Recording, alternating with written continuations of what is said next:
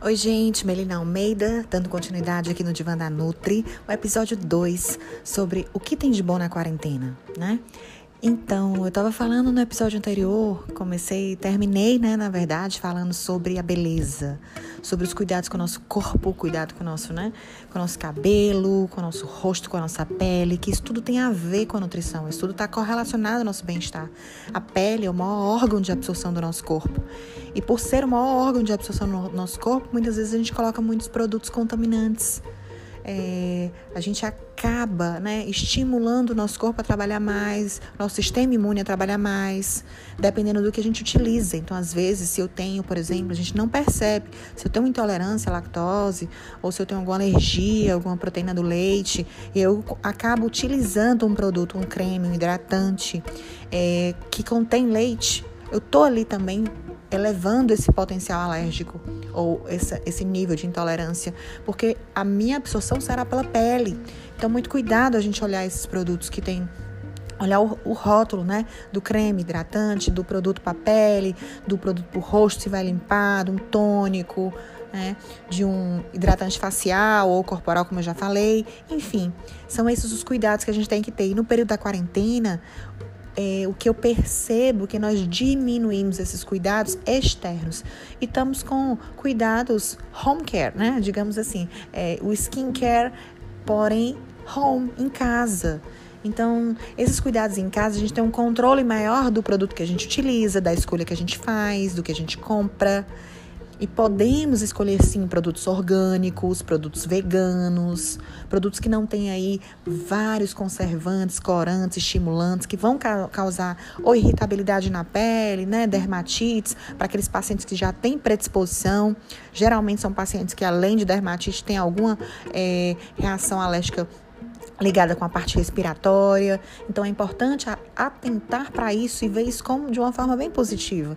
E dizer que bacana, olha, olha o cuidado que eu tenho hoje com a minha pele, com o meu cabelo, com minha alimentação, com o meu estilo de vida, o tempo que eu tenho. Vamos valorizar esse tempo que nós temos agora para isso, para esse cuidado, para esse olhar que nós não tivemos, que nós não tínhamos no passado e que nós estamos agora resgatando esse momento. Outro ponto bastante é o cabelo, outro ponto importante, né? É o cabelo, gente. O cabelo, a saúde capilar. Nosso cabelo fala muito sobre nós, porque na verdade, quando a gente faz algum teste, algum exame capilar, que você tira o fio do seu cabelo, ele diz a quantidade de minerais, vitaminas que tem ali. Porém, no nosso corpo, ele é muito inteligente, nosso organismo, e se eu tenho alguma deficiência, se eu estou pedindo, é, se meu corpo está ali com a demanda muito alta de algum, alguma vitamina, algum mineral para outro lugar, ele vai tirar dos locais que a gente considera, vou colocar assim entre aspas, supérfluos. E o cabelo é um deles. É o primeiro lugar onde vai faltar então, o primeiro lugar onde a gente poderia testar e avaliar deficiências.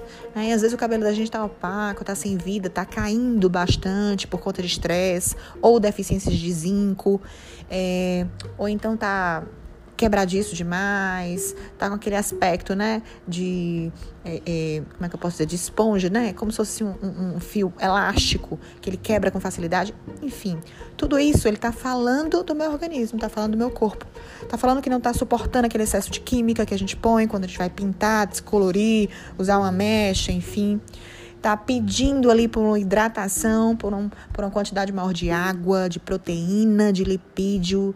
Poxa, Nutri, então quer dizer que meu cabelo precisa, precisa também de nutrição, precisa também de é, carboidrato, proteína, lipídio? Sim, gente, precisa, claro. A gente precisa dar força para esse cabelo, dar saúde para esse cabelo. Ele precisa sim de lipídio, de proteína para se fortalecer, para que ele fique com essa sensação, com esse aspecto de maciez.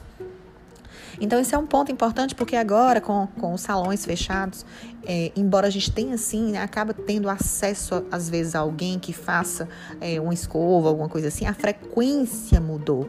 E a frequência mudou, tá dando esse espaço para a saúde, para o cabelo respirar, né, para a pele respirar, para a unha respirar. E tudo isso, gente, ele pode agir, esse, dependendo dos produtos que você utiliza, podem ser contaminantes e disruptores endócrinos. Disruptores endócrinos que vão atuar como se fossem hormônios, né? Sem ter ação de hormônio, vão se ligar ali no local dos hormônios sem ter ação de hormônios. Então, isso vai aí desencadear uma série de deficiências ou desequilíbrios no seu corpo. Por isso é tão importante a gente ter esse cuidado e ter essas pausas para que realmente a gente dê tempo para o nosso corpo respirar, para o nosso corpo gerar saúde tá bom? Espero que tenham gostado. É, até o próximo episódio. Fiquem ligados e compartilhem aí.